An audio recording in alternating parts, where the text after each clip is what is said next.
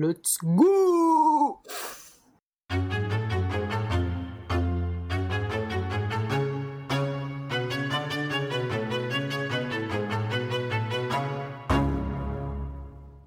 Hello and welcome to Hidden Among Us, episode 26.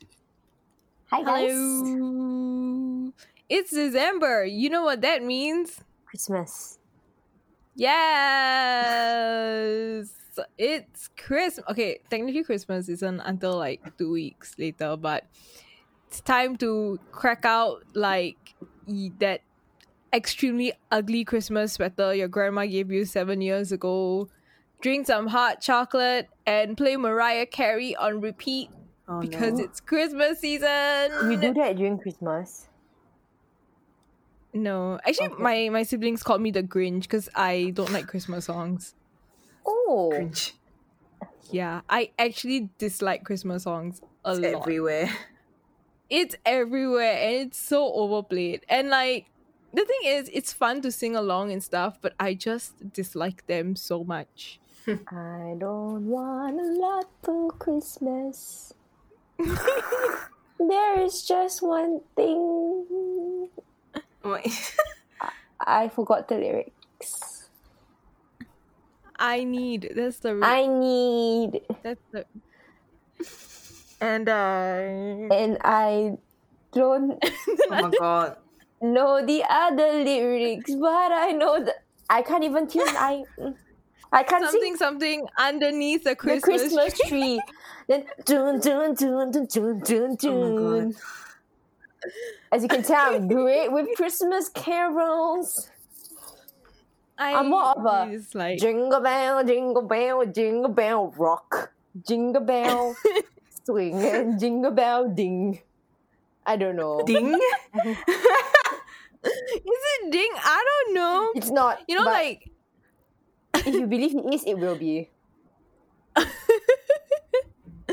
every year when my family puts up our Christmas tree, my siblings play Christmas carols, and it's like the worst thing ever. Because like setting up the Christmas tree is stressful. I don't know about anyone out there who finds joy in putting up the Christmas tree. I think it's super stressful.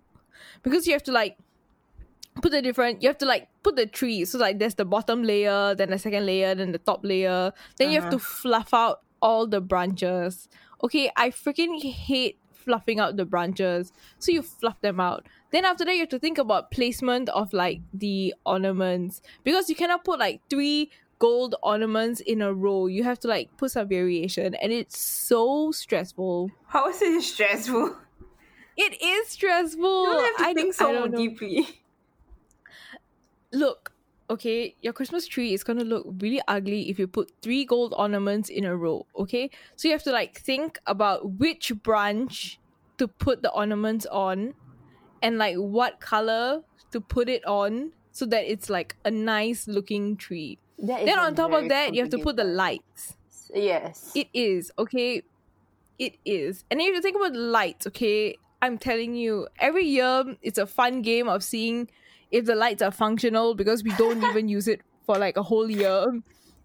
So it's like we take out the lights and we're like, okay, let's see how many have blown out. And yeah, we just hold on to faith and then we put on the lights, which is also another whole thing. See, this is why people think I'm the Grinch, but I actually enjoy Christmas. I love Christmas.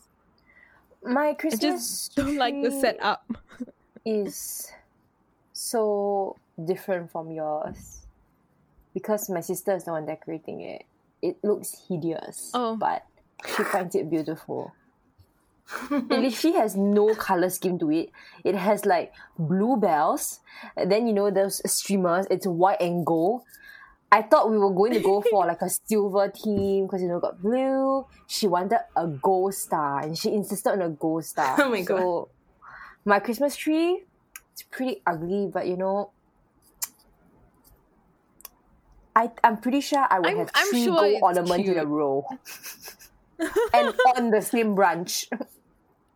Oh no! One year, my my siblings like we tried to put a dinosaur as our star, and then our mom yelled at us. So that's out the window. Also, like interestingly, this year because now we have a rabbit, so we have we had to like figure out the tree so that you know the rabbit doesn't like Oh. destroy it. Oh. Yeah Mhm. he's still destroying it he he chews on the tree so there's like bits of the tree on the floor because he like chewed it off Do you get a real tree or like a plastic tree? no ours is a plastic tree Okay. Because I would imagine that if you have a Um, real Christmas tree, i'm pretty sure it's toxic to Mhm. rabbits Mm. oh, I think in Yeah. pets in general. mm. no okay but like in I i'm not a fan of using live trees because like you use it for like a month or so and then actually, happens what happens after that? Can you keep it all year round? Because honestly, I would. I don't Oh. mind having Christmas tree all year round. because um if i'm not wrong a lot of christmas trees that are sold are like already cut off so they eventually just die and then people just throw them away How do you discard a tree in Singapore? Uh they don't sell very very big trees though i don't yeah, know that's true. i don't know man I think they have the like taller than our height that kind of trees. I Yeah, just see them height. like thrown with the trash, like you know. Oh the- the- wow! yeah, just Yeah. like the roadside. You know what? I'll go and observe this year what my neighbors do with their trees. yeah Quite interesting. i know i mean plastic trees aren't the most environmentally friendly but like they last the longest they last very long. You can use one tree Yeah. like the same base for like forever. mean, I doubt live trees are very environmentally friendly either. exactly. Yeah, I think it's If you think about the yeah i way- mean The way they farm them, like I don't think it's yeah very, yeah i was i was thinking more about the way they're disposed that one is more environmentally friendly or maybe not don't not know. in Singapore. I feel because I don't think we separate. I mean they end up in um what's it called? A burner incinerator and then it just becomes ash Yeah, exactly. so Poor thing. yeah Uh, well this year we also had to like figure out um placements so to everyone listening out there my family we have a five foot tall inflatable t-rex in our living room Yes, like it's very It's dear huge. to my family's heart.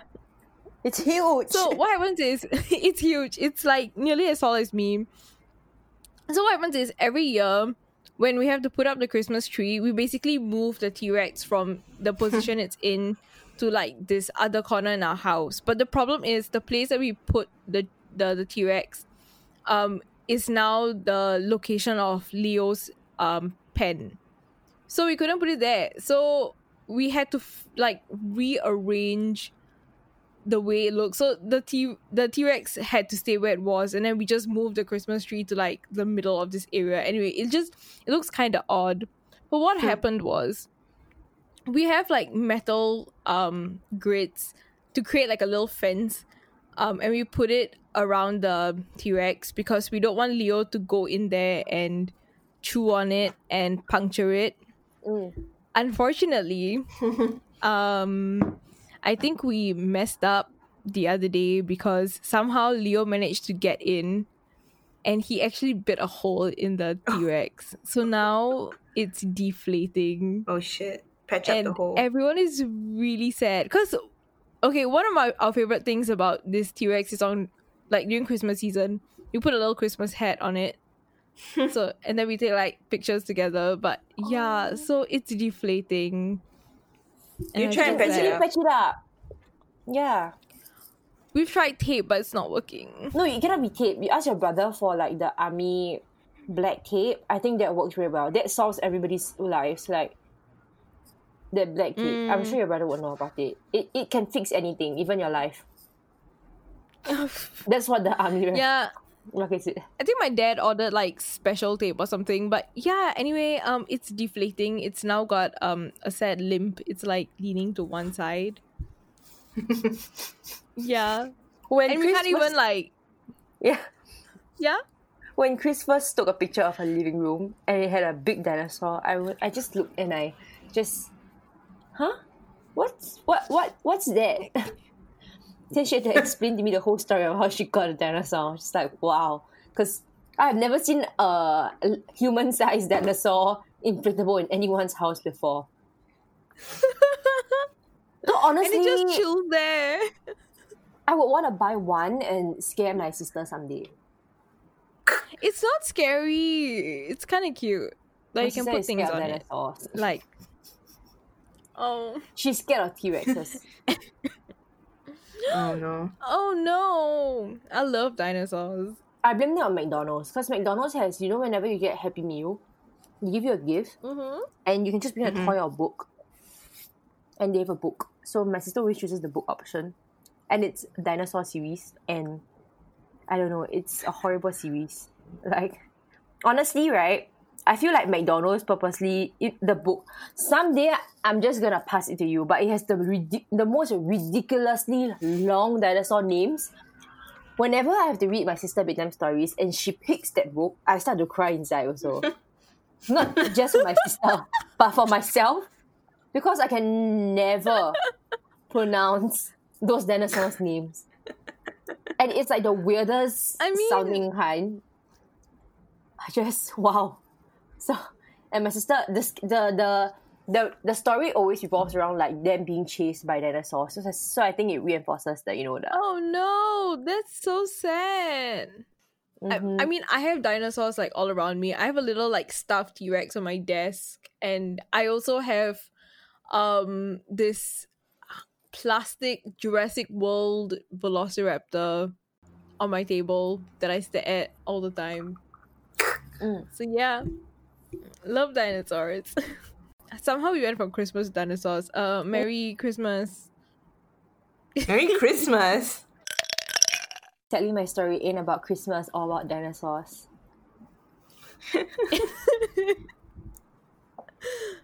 I mean, what kind of crime story would it be involving dinosaurs though? Um, actually, that's true. Honestly, a Christmas murder. You know what? Christmas special will be Christmas themed stories. Stay tuned, guys. Look at us making plans on the fly. Santa Claus is actually a murderer. Kidding. Oh my gosh. But I was saying that my story has nothing to do with dinosaurs or Christmas.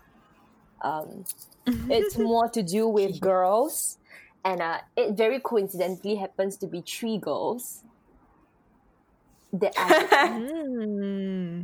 ah. Oh my god, is it a biography? Is it about the three of us? Uh, then one of us will die. dude. lah, so yeah, one of us is a murderer. Dude, Chris, what are you talking about? so who is that Shen. person? Just Yeah, Shen, we have to like watch out for Chris. She's planning something. No, I feel like I would be the most obvious victim. Like in in a murder scenario, I think I'll be the first one to die. I am absolutely helpless. I I don't know how to fight. And because you refuse I would just accept it. Yeah, and I yeah I refuse to run. So I would just, just take me, honestly. Bye, Chris. Thanks for being the bait. oh my god yeah. See, I would sacrifice myself. Then the both of you would live to see another day. My autopsy report will be just accepted her fate. Stood there and screamed. Okay, yes, but my story it revolves around the victim named, you know, Skylar Annette Neese. She was born in February 10, 1996. So that was um two years before. Two years for me and Honda and one year for Chris. So that's she's yeah, pretty a year. Um, and she died on July 6, 2012. So she was an American Oh, teenage recent. girl. Yeah. She was an American teenage girl who disappeared from her home in Star City, West Virginia, around midnight on July 6, 2012. Her remains were Hmm. found on January 16, 2013. That is half a year later. Oh, Yeah, in Wayne Township, Oh my Greene God, County, okay. Pennsylvania. Yeah, it is quite a long crime, and I will tell you guys why it only took half a year later. So Skylar was um, was the only child of Mary and Dave Neese. At the time that Mary Neese worked as an administrative assistant in a cardiac lab, and Dave Neese, the father, was a product exemplar at Walmart. So Skylar was a student at the University High School who wanted to become a criminal lawyer. She worked at Wendy's with her two close friends. The three of them, Skylar Neese, Sheila Eddy, which I will re- refer to as Eddy, and Rachel Shoaf, which I will refer to as Shoaf, attended University High School together, which is north of Morgantown, West Virginia. So Neese had known Eddy since she was eight years old, and Eddy had met Shoaf in their freshman year. But Mm. the interesting part is, Oh. you know, I'll just spoil it for you guys early. Neese was murdered by two of her friends, Shoaf and Eddy. Hmm, gee, I wonder who. So, so thanks to the trio's many many social media posts, it was actually very clear that Neese, Eddy, and Shoaf had underlying tensions with each other. Neese would actually tweet God. things like, for example, in May 31st, 2012, would post, You're a two faced bitch, and obviously fucking stupid if you thought I wouldn't find out. Another tweet from that spring also said, Too bad my friends are having lives without me. So it was actually very apparent that um, even though they were uh, like two Neese, uh, the victim, that Eddy and Shoaf were becoming closer friends without her. So there's a lot of jealousy in the friendship. Yeah. So um, This feels like a very like mhm. lower sec, like a Oh lower God. secondary school dispute. Like What? I've seen so much of this in my school, especially among girls. Yeah. Like the subtweeting though, the Yeah, yeah, subtweeting yeah. yes, is yes, like yes, yes. I love it. so yeah so social media was actually a big part of how um the how the friends were actually found out to be the murderers which i will touch on later um so Hmm. the afternoon before Skylar Neese actually disappeared, she actually tweeted, sick of being at home. Thanks, friends, with the the what is Oh that called? God. Rabbit ears. Love hanging out with you all too. And the day before, Neese actually posted, You doing shit like this is why I can completely never trust you. So Amazing. Oh my god. I'm So- flashbacks to lower sec. Oh my god. I swear I've seen the exact same things on my Twitter timeline when I was in Yes. secondary school. Well, to be fair, these girls were about they were the same age. So 1996 for they were 16 years old. So pretty it was probably the Uh. age where people were subtweeting to be honest. Yeah. Yeah. So It's still um, the age of subtweets though. yeah. Yeah, it still is, but less common now, I feel. My timeline. It used to be very obvious when two people were unhappy with each other. I think maybe because like our timeline sort of like matured and grew up with us. If you're true. following the same people, you have, yeah. But as I said, these were the exact things I used to see back in secondary school. Yeah. So, you know, the rift in you know the trio on their social media actually provided very solid evidence that perhaps Eddy and Shoaf had something to do with Neese's disappearance, like to the police when they were investigating. And the most prominent tweet, which I won't give the context now, but I'll just tell you guys first, was that on March 30, 2013, Eddy actually tweeted, We really did go on tree.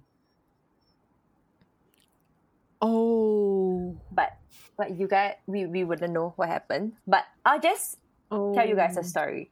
So what happened was that on the day of the murder, on July 6, 2012, at approximately 12.30 a.m., Neese actually climbed out of her bedroom window. Through, you know, this was actually recorded on the surveillance, like the TV and everything. So mm. it was actually all captured. So she actually came home and then she actually left again at 12.30. So she climbed out of her bedroom window, crossed the street and got in the back seat of a four-door sedan. So law enforcement officers later, um, you know, determined that the sedan had actually been possession of Sheila Eddy that evening. But before they actually de- determined that, they thought that, you know, she may have ran away from home. So, Mm, Uh, yeah. yeah, the three girls actually then headed northwest from Star City towards Blacksville um, via the US route 19, if any of our listeners know where that is. So the perpetrators actually planned to travel along Route 7, but turned around after spotting a state police car parked in front of a gambling lounge. So they eventually oh. arrived at their destination just across Pennsylvania state border, a spot where all three girls would occasionally smoke marijuana.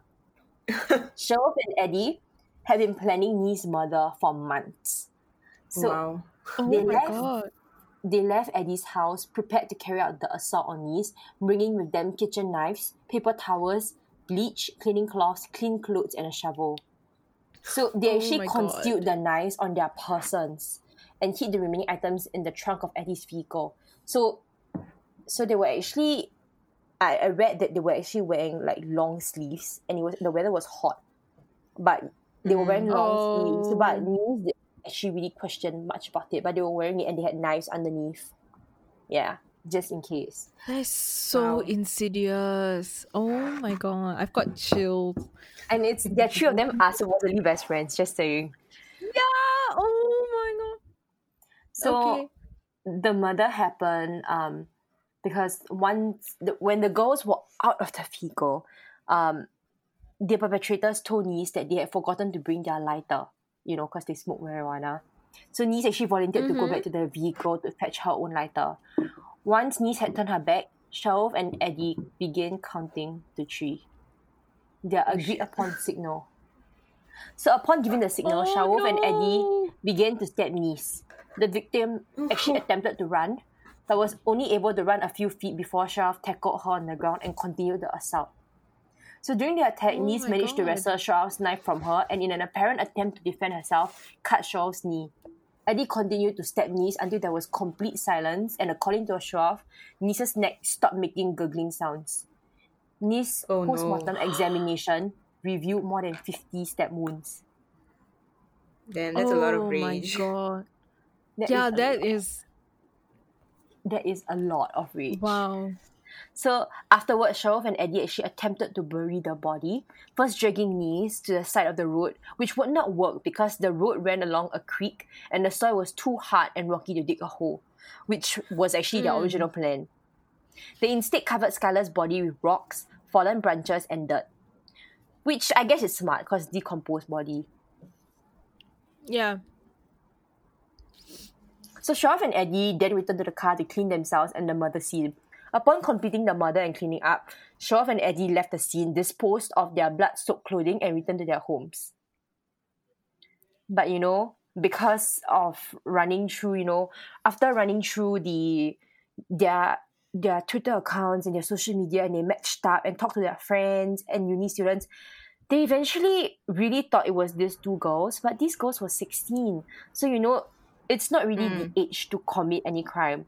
But eventually, um, what Yeah. happened was that um, Shao's mom actually called the police, and when she was calling the police in the background, Shao was actually screaming. You know, she actually has been into like very anxious fits very often, and she gets very angry very easily, starts screaming and shouting, um, and you know. Eventually, it was uncovered that was attributed due to all the anxiety and the stress from actually committing the murder and holding it for so long. So eventually, they Oh, both confessed the crime. I mean, they killed their friends. How long could they hold Oh. it between the two of them? So yeah. So Shao's mom I think was they might have been experiencing some form of like trauma or PTSD from it. probably yeah. So Shao was actually so even past the murder period, Shao was very active on social media, very vocal. Um, continue posting like certain very insidious tweets. Like for example, the one that said, you know, um, uh, we really did go, we really did go on tree. So so, yeah. So, well, but the other friend was uh, the opposite. Was really silent. Um, so yeah, um, eventually they did confess, and even eventually the investigators actually matched the blood samples in Eddy's trunk to Nee's DNA, and she was arrested on May first, twenty thirteen, in the parking lot of Cracker Barrel restaurant. So, I mean, it's it's quite sad because this happened in July sixth, twenty twelve. So that means that Wow. it was close to a whole year before you know they Mm. they actually got caught Yeah. So, um, so Eddy actually was charged with first degree murder, and she pled guilty in 2014, and she received a life sentence with a possibility of parole after 15 years. Mm. And Shoaf, guilty of second degree murder, received a 30 year sentence. And it's likely that she received a lighter sentence because she cooperated in bringing Eddy to justice with both girls tried as adults. Yeah, because by Mm. then they were 18. Yeah. Yeah. So David Neese, which is Skylar Neese's dad, actually says that these two girls did not deserve leniency from the courts. I quote him, he said, They're both sickos and they're both exactly where they need to be, away from civilization, locked up in, like animals, because that's what they are. They're animals. So the morning father occasionally still visits a tree in the woods in Pennsylvania, decorated with photos of his only child, his beloved daughter, killed because of two jealous best friends. And this jealousy part is actually because, you know, um, apparently Neese had it all as a child. Um, she was popular, she was pretty, and that was the main reason that they attributed that they were jealous. But later on, I'll show you guys. I'll, I'll, I'll let you guys in on a little more on what could actually be the real reason that is speculated and came out in 2019 actually. But I'll share. I'll keep that for the very last because Oh, it's wow. pretty shocking. Okay, so the the thing that the great thing that came out from this um this whole incident was the Nice family actually helped pass Skylar's law. It's an actual law now, which requires the state issuer mm. Amber alerts for missing children, even those not believed to be kidnapped. So an Amber alert was actually not issued in Oh. Neese's disappearance because the circumstances did not meet the four criteria for an alert to be issued, which is one, a child is mm. believed to be abduct- abducted. Two, the child is under 18. Three, the child may be in danger of death or serious injury. And four, there is insufficient information to indicate the Amber Alert would be helpful. So, Mm. with this, um, without this, in the past, with the Amber Alert thingy, you know, it would need you to wait 48 hours before you can declare a child Mm, missing. Yeah, yeah, yeah, yeah. So, um, a West Virginia state legislator from the, the Neese family home dis- introduced a bill called Skylar's Law to modify West Virginia's Amber Alert plan to issue immediate public announcement when any child is reported missing and in danger, regardless of whether the child is believed to have been kidnapped. So, mm. although it might not have saved Neese's life because she was killed before her parents realized she was missing, this new system in West Virginia actually may save some more lives through timely notices of missing children.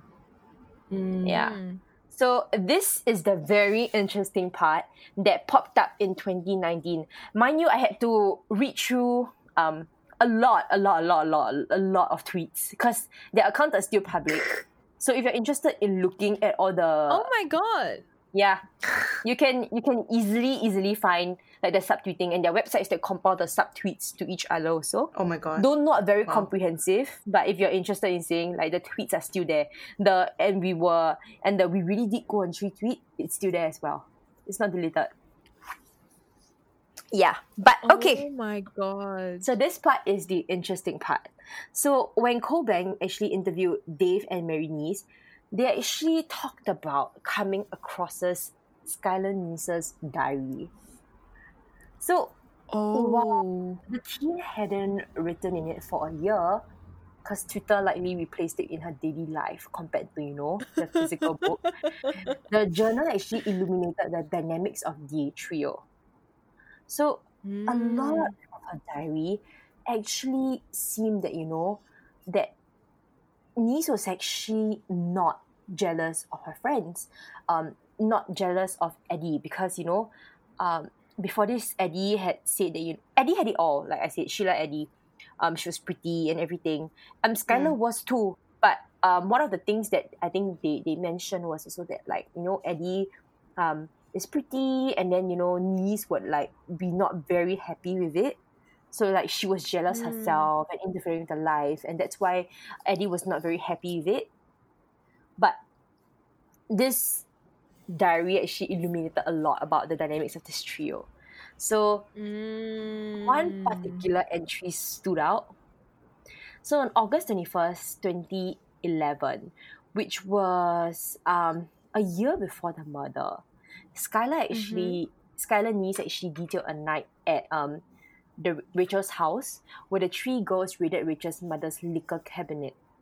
They got drunk and and guess what? guess what? Oh no, they frickle freckled. Shroff and Eddy they? Shroff and Eddy um got drunk and made out in every way you could possibly can outside of actually effing. That was what she actually wrote in her diary. Oh, oh, so they Uh. didn't frickle freckle, but they nearly did. Oh, So she was actually locked in the Oh. bedroom with them and afraid to leave because Rachel's mother would find out that they had gotten into the liquor. So Skylar was having to sit there, watch them make out, and because she didn't Wow. want to get have them get caught. Two weeks later, actually, oh no! after mentioning the timelines, Skylar actually tweeted, I'd tell the whole school all the shit I have on everyone, which is a lot. Hashtag if I could get away with it. Ooh. So the new theory that came out in 2019 was that many people actually believed that the two girls actually murdered her because Skylar knew about their non-platonic relationship, and they were scared that it would get out. Oh. Oh. Oh. Hmm. So they murdered her because they thought that she would out them. Yes, Oh, that was oh, what was speculated. In court, they were just saying that you know, in court, the the ruling was that two girls were jealous of Neese, and vice versa. But you know, it was just a lot of like tension, and hence they wanted to kill her. But honestly, if you think about it, what warrants fifty stabbings? Yeah, this is this that's Jealous? The 50 Jealousy stabbing. is like not. It's so flimsy as a reason. Exactly. Yeah, it, it actually is actually. But also, like the fifty stabbings is very, it's angry. Yeah. Like I wouldn't read that as jealousy. I mean, I don't know how the defense and the prosecution argued this, but like, fifty stabbings doesn't come across as like jealous. It comes across as rage. I think it's probably come. It probably was like rage that came from jealousy. Like an amalgamation of all these emotions. Yeah, because there was so much tensions for years. But But Then- but the the girls never said their reason. So until today it's speculative. no, is this it? is this is what they said. That jealousy that was the main reason in court. Hmm. Oh. But this was what it's- netizens as came with very lah. flimsy. Yeah, you, if you, if you guys are interested, you guys can go through like the whole diary. I really just picked out what was interesting because other than that, it was just like for like, like really young girls Teen angst. and fighting. Really a lot of teen angst. It was so funny running, running reading it through, but I just felt like it was. Wow, it was a three sixty turn for me when I read the diary entry. I was like, like wow, I would have never expected that. I would just think that you know it's it's but to be honest, the two girls, the two friends, they don't seem very remorseful. Their mock shot, Mm. mark shots they took, they were smiling like very happy and smiling. No. So No. it is it is really really sad. Um, till today we'll never find out why. But if you guys are interested, just Google their name. You'll find their Twitter accounts. You can go through their Twitter accounts. Oh my Yeah. god. So on March 30, 2013, when Eddy tweeted, we really did go on tree. It really that they tweet really did. meant they really went on tree. And can you imagine the kind of anger and rage of, you know, Eddy to be tweeting such an insidious tweet about one about nine months after they murdered her. Yeah, I think this could have also been used in court to show that, you know, they're just not remorseful. Mm. Yeah, but I guess it was also like the jealousy element. They probably argued their way through that jealousy element, which I really just wow, mm, wow. It's just we really did go on tree. Watch out, guys. Yeah, but Me, I, I'm the sacrificial figure. but yeah, that, that that that is the end of my story. So it's a very interesting story of Skylar Annette Neese. Rest in peace. Um, and you know, I think the role of social media in this was very interesting because it's very Mm. interesting that even though it's such a public case, their social media accounts were not closed. They're not private. Yeah, I was wondering about that actually. Like, Actually, there are a lot of instances where like these kind of accounts are still open of perpetrators and stuff like that. yeah, that's the thing. Like, should there be policies in place? Like, I feel like it's interesting how, like, for example, like Twitter, they actively like take down certain tweets. Like, I mean, there's some there's such thing called shadow banning, and Mm. like you get shadow banned over like the dumber shit. So they do things like that, but then they keep these kind of things still available for everyone to see. Exactly.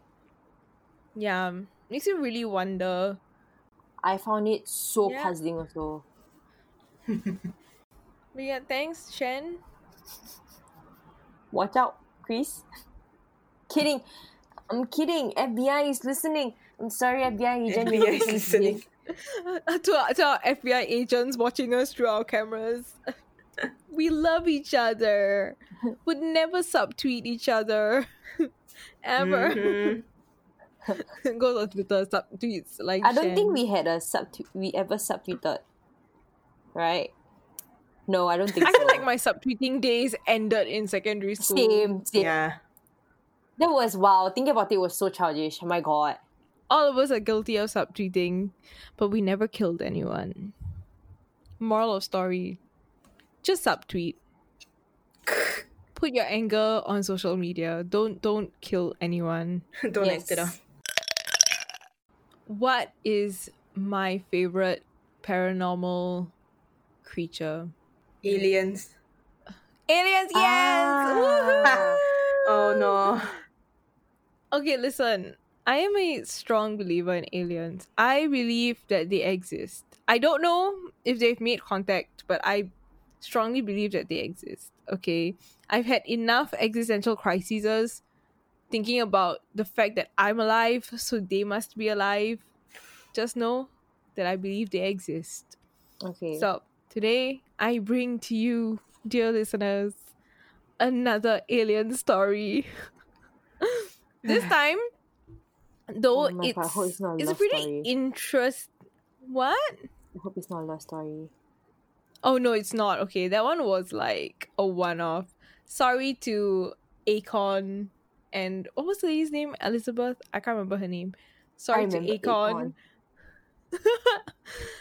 this one is an abduction, but Oh, the the circumstances of it is pretty interesting so yeah i'm just gonna jump right into it so on august 26 1976 in allagash maine um, a group of friends claimed to have been abducted by aliens so four friends jack and jim weiner who are twin brothers Chuck Rak and Charlie Foltz decided to go on a camping trip to the wilderness of Allagash, Maine. They were all students at the Massachusetts College of Art and Design and wanted to canoe on the Allagash Wilderness Waterway. So, um, on the second night of their two week long camping trip, Jim noticed something. He observed a bright light in the sky. So the light was floating above the treetops, and when Jim used a pair of binoculars to get a closer look at the object, he described it as sort of suddenly winking out from the outside edges inwards, and then it was like gone. And Jim said that afterwards he felt like a very strange sensation, but he decided not to think about it. On August 26th, which is the day of the abduction, um, they actually reached Eagle Lake in the evening. So because of that, it was dark and they had to build a bonfire. So the bonfire was also to demarcate where their campsite was. And after building the bonfire, they decided to go and do some night fishing. So they wanted to catch some trout. Why you would want to go canoeing at night to catch trout, I have no idea, but people Good do for that. them. but why? Why? I wouldn't know. this guy already this guy already saw a strange bright light. I would have hightailed out of there, man, if I saw a strange light in the sky Yeah. floating above the treetops. No, but Fair Chris, you wouldn't Anyway. even go to the campsite. Like You know what? You're absolutely right. you wouldn't go out into nature like voluntarily. okay, but in my defense, okay, I have done an intense camping. Okay, I wouldn't call it. Is it considered i- intense? I've done outward bound Singapore. So that was pretty intense. But like And the I was sleeping area go- isn't like wild, you know. or was it wild? Oh no, we, we we did have some wild sleeping areas. We there was one night where we had to pitch. Okay, sidetracking to my story. There was one night we had to pitch um our tents, and this was like this was an actual public campsite. So we pitched our tents there, and I remember um the next morning when we woke up. So there was this tent that was right across us. So at night, what we did was we tied glow sticks around trees to like show so that we had some light visibility. So the the tent across ours, like my friends came out, they were like, guys, last night we saw a wild boar. There was a wild boar outside their ca- uh, their tent. They could see the outline, and I was like, oh, okay, no, No more nature. Yeah. no more nature. Okay, yeah. So that I have done some camping. I have done kayaking. Why would you fish at night? I don't know, but you do you. I'm not here to judge. Anyway, so going back to the story, they went to catch fish at night. However, um, as they were like, you know, canoeing, looking for fish, um, Chuck Rak actually felt like they weren't alone. Like there was something in the darkness watching them. And he felt as if someone or something was staring at him from behind. So he turned to look over his right shoulder and he saw a large round globe of light. And this was similar to what Jim had seen a few days before.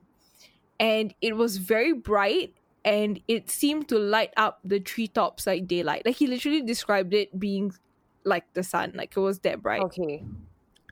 So immediately Chuck was like, oh shit. And he alerted his friends to look at the object. And this strange light thing was hovering through. Okay, I'm going to quote this, okay. Gyroscopic motion, as if there were pathways of energy flowing equatorially and longitudinally, longitudinally oh from my pole God. to pole. Basically, it was hovering. Okay, it was like Okay. hovering, and so the group was the group was like, "Oh my god!" So they were really really shocked by this thing, and then they decided, "Hey, why not we try to communicate with this thing?" At this point, I would like to interject to say, please don't. If you see a strange object, get your ass out of there. Don't make contact with it. Throwback to our um previous episode on the black eyed kids. Yes. Just don't don't communicate. Just get out. So anyway, Charlie Foltz picks up his flashlight and then he like flicks it on and off to make out the message SOS. Okay. LOL. Why? And then, upon seeing the message, the mysterious light released a tube shaped beam of light. And there was like a glowing ring with a dark center reflected on the water, meaning that the beam was low. And then it began to move towards them. this was when the group of friends realized that they done did messed up and they began to like pedal towards the shore but the light was following them. The light was literally hot on their heels, and it almost it was as if it was almost catching up to them. And at one point, the light was almost on top of them. And then they finally got back to shore, and Chuck said that for some reason they were all like very calm, as if nothing happened at all. And the strange thing about this is that the four friends all agreed that at most that they had been out canoeing for about 15 to 20 minutes. But when they got back to their campsite, the bonfire, which was meant to burn for about two to three hours, um, essentially was just down to coals. So it was as if um, time started to move differently. Like a longer passage of time happened. So while they thought that they were um, out canoeing for 20 minutes and this incident was happening for like less than 20 minutes, right? Act- in actuality, a longer time had passed. So, um, this is where I'm going to bring in this idea of like missing time, the, this possibility of missing time, and this will come up slightly later. So after that night, the four men just, for some reason, they continued with their camping trip. They were like, right, aliens, but trout as well. So I know they carried out their their trip. They spent another ten days in the wilderness, and then they went home. And then a few years later, in 1988, A few years later, the twin. Is that a few years later? wow. Nine- okay, like many years later. No. Okay, listen. In 1988, years the twin later. brothers, Okay. Jack and Jim Weiner, um, they began to have very strange nightmares. Hmm. So Jack would dream that he was in a brightly lit room and his brother and their friends were all naked and sitting on some type of bench to his left. What kind of He he would describe Listen, okay. So he would describe that in his dream he would like wonder why his friends weren't helping him because he could feel a sense of danger, but they were just like sitting there. And while he would wonder why they weren't helping him, he would notice like a dark, shadowy figure coming from the light. and then he would wake up. Oh. And then interestingly, his twin brother Jim would agree with this dream. And he and he would also like um say that in his dreams he would also see this shadowy figure and that he would feel violated as if they did something to him. And along with these strange dreams, they also mentioned periods of missing time. And this bothered them for several years. And finally, Jim's doctor was like, okay, you know what, bro? I'm going to send you to a UFO specialist. What? So, yeah, okay, this is where um I was like, wow, the US is really fascinated with extraterrestrial life forms. Yeah. You will find out in a bit. So, um, oh, okay. Also, Jim would say that um he would awake at night to see some strange creatures surrounding him while he was still in bed. And he also said that sometimes he felt like he was being levitated or he was paralyzed. And he said that he was very sure that these strange creatures were doing something to his genitals.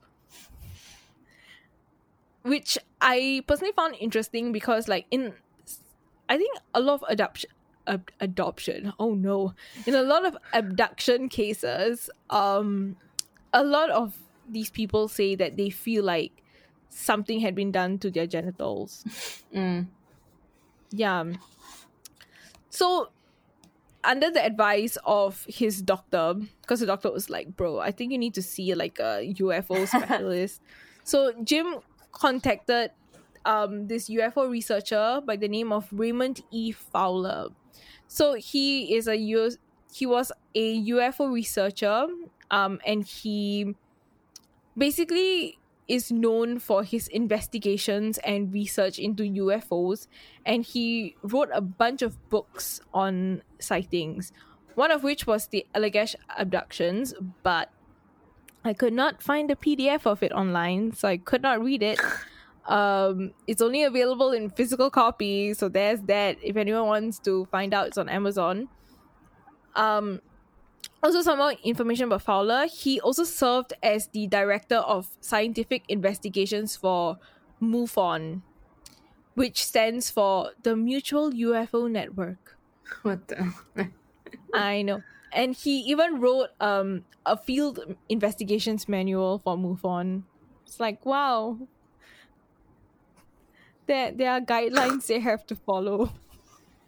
um, he also worked as the scientific associate for the Center um uh, for UFO Studies and was the associate member and eventually chairman of NICAP, which is the National Investigations Community National Investigations Committee of Aerial Phenomena. Mm. America, why do you have so many committees about aliens? I don't know. But also, is there a way to get membership to MUFON? Because I would like to find out about that. Anyway, um, all this information about Fowler is just to say that he he knows what he's doing with aliens. He's got credentials about it. So Jim approached him to like talk about like these strange dreams he was having. So Fowler actually launched a formal investigation with MUFON. And what Fowler did was he put all four men under hypnosis. And each man would go separately for these um, hypnosis sessions and they would not tell each other about what they remembered. So everyone was kept in the dark, and this prevented them from coming up with like a common story together. And this investigation was said to be done very carefully and meticulously over a period of two years. So Jack, under hypnosis, actually said that the aliens could somehow get into his head in order to communicate. And the aliens would say, Don't be afraid, do what we say, just do what we say. Charlie then described the the space that they were in as something that was very similar to a doctor's office. He said it was cold and that they placed like a panel over his chest. And the aliens then scraped their arms, chest, legs, and thighs. And then Chuck goes on to say that he he actually saw what the aliens were doing Charlie. And they and he said that the aliens put some device on Charlie and it was described as this very curved silvery thing that like sucked up stuff. and Charlie had his head tipped back as if he was in pain. And but the thing was Chuck and the remaining others they couldn't do anything to help it to help him. Mm.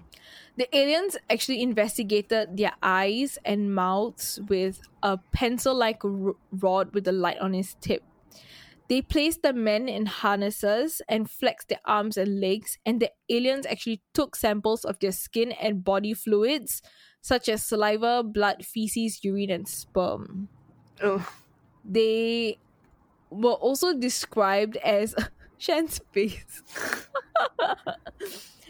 the aliens also described as four-fingered beings with almond-shaped eyes and languid limbs, and these probings, so the stuff they did to them, took about two hours. So if you look at like alien types or whatever, right? The description of these aliens actually are very similar to what you would call the Greys. So the Greys mm. are a type of alien. They're the ones you you kind of see a lot in movies where it's like this, Stereotypical like- alien. yeah, it's a very stereotypical alien sort of like look. After the aliens were done doing whatever they were doing to them, they were made to dress and were brought to a room which had a round portal. They were lined up and made to walk into the portal, which would float them down the beam of light into their canoe. The beam hmm. would hold the canoe steady as they were placed in it. So the reason why I say made to is because um they they basically said that the aliens use some sort of like mind control.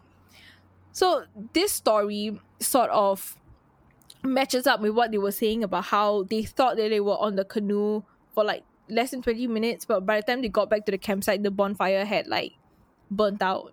Basically, they thought that they were canoeing when actually there was a period of like lost time, several hours of lost time because they had been abducted during that time. Mm. Yeah. Hopefully, what I'm saying makes sense because it's kind of complicated. Mhm.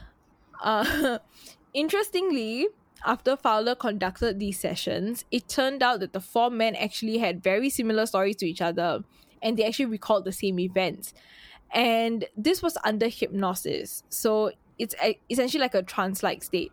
You know, we all know what hypnosis is. Mm. And the thing with hypnosis is it taps into the subconscious mind. Yeah. So thank you, Google. And what Fowler had actually done to them is this thing called hypnotic regression, which is um, often used in therapy to tap into memories. Yeah. Um, interesting story. Mm, when I was really younger, for some reason, my dad took me to a therapist. I don't know, but um, I've been under um hypnotic regression before, and it really does like bring back old memories in like for some reason vivid detail. So yeah, hypnotic regression is an actual thing. And the four men actually even took polygraph tests and they all passed the polygraph tests. Um the reason why they took polygraph test was to like sort of verify the story to prove that they were sort of telling the truth, you know? Um, they also interrogated, cross checked, and they had character checks done on them to verify their credibility. And this was basically to do things like rule out things like psychosis and stuff like that. And it was actually found that the twins, Jack and Jim, had actually been abducted as children and were visited by aliens when they were kids, and that Oh, they were actually abducted several times as adults. They just couldn't remember any of it. Hmm. Wow. Yeah. Yeah. And this is where things get a little bit crazy, I guess. So they actually found burns on the bottom of Jack's feet, which was taken as evidence of the UFO abduction.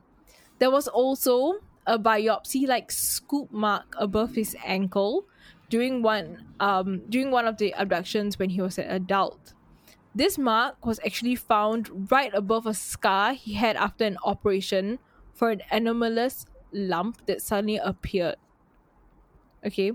Interestingly, his doctors had no idea what the lump was about and actually told him that they so after surgery they told him that they sent it to the Center for Disease Control for examination when in fact they sent it to the military Oh.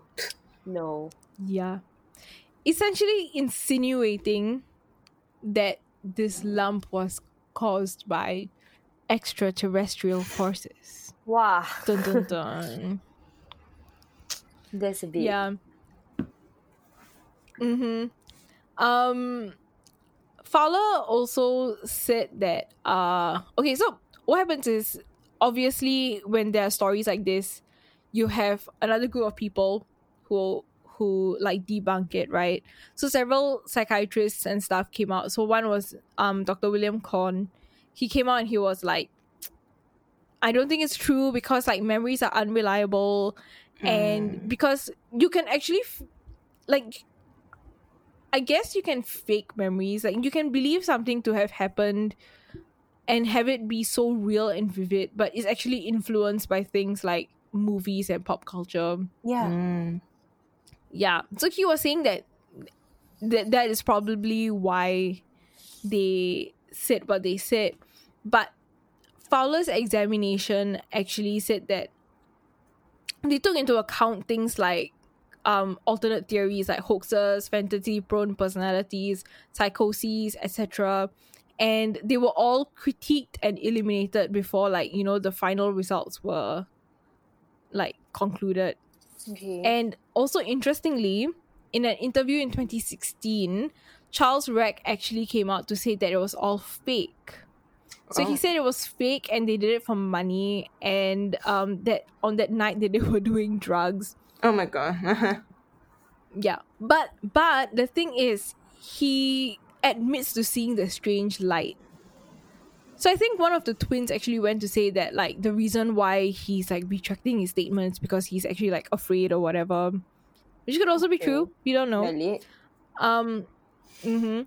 As of today, the case is actually considered to be one of the landmark U- UFO abduction cases because there was evidence to prove that aliens are actually real. Mm. I mean, what do you think? Do you think aliens have entered our atmosphere? Are they living hidden among us? dun dun dun. Shameless plug of our podcast title. Yeah. So that's the case of the Allagash abduction. Wow. Interesting. Interesting. You know, initially I thought this story was going to be very short because for some reason, like, they don't have like very detailed articles about this case. So I had to do a lot of digging, and that's where I came across the whole thing about um them thinking that their genitals were messed with, and I was like, wow, aliens do be curious, I guess. Maybe they want to have like a hybrid baby.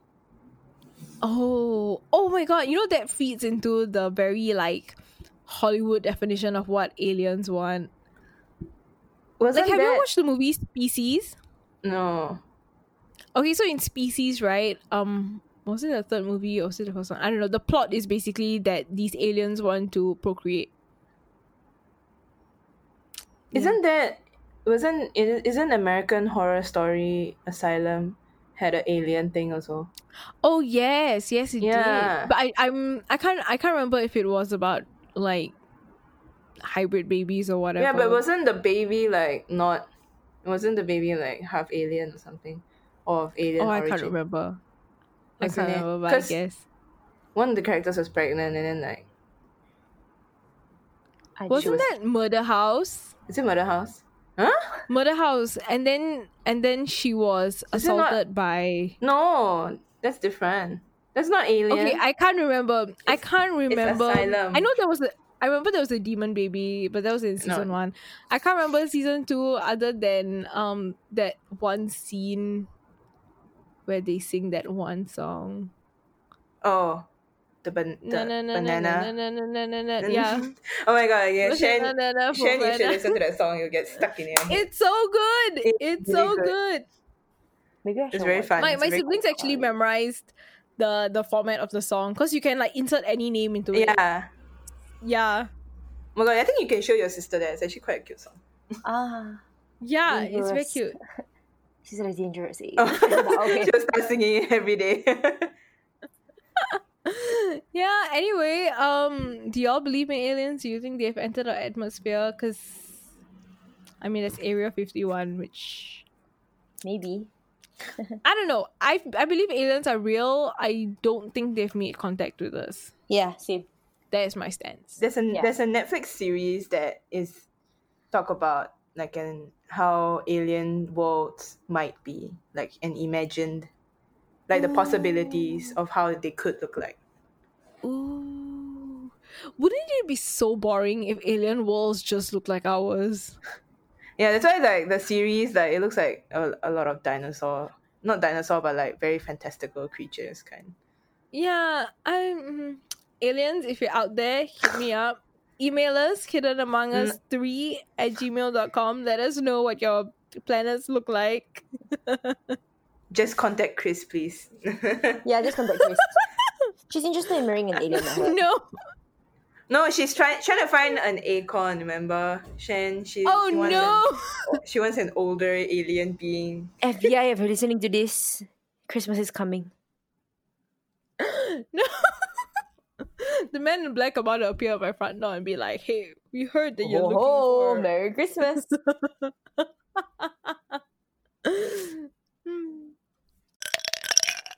If you enjoyed this episode and want to support us, please rate us five stars on Apple Podcasts, leave us a review, and click that follow button on Spotify.